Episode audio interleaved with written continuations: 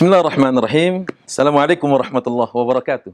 Alhamdulillah wassalatu wassalamu ala Rasulillah wa ala alihi wa ashabihi wa mawala. Ada sesuatu yang mengakibatkan orang salah faham. Kenapa demikian? Boleh jadi dia belum mengenal dengan baik. Boleh jadi dia belum memahami dengan baik. Boleh jadi dia salah dalam memahaminya. Karenanya ada pepatah mengatakan tak kenal maka ta'aruf. Tak kenal maka kenalan.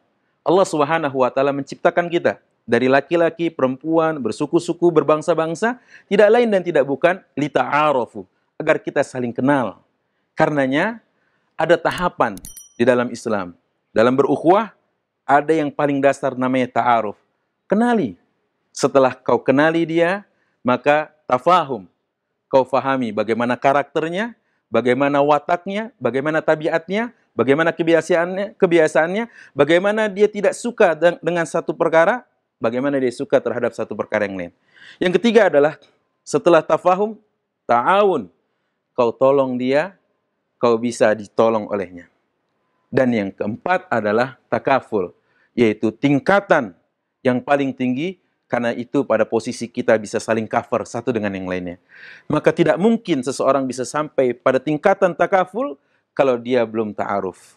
Makanya teman-teman yang melakukan Allah Subhanahu wa taala, inilah begitu indahnya Islam, kita disuruh berkenalan dengan saudara kita. Rasul sallallahu alaihi wasallam tatkala pertama kali datang ke Yasrib, pertama kali yang dilakukan Rasulullah sallallahu alaihi wasallam adalah al-mu'akhah, mempersaudarakan muhajirin dengan ansar agar mereka saling mengenal, saling memahami. Setelah itu saling menolong dan saling cover.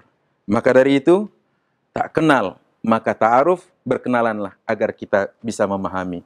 Wallahu alam Assalamualaikum warahmatullahi wabarakatuh.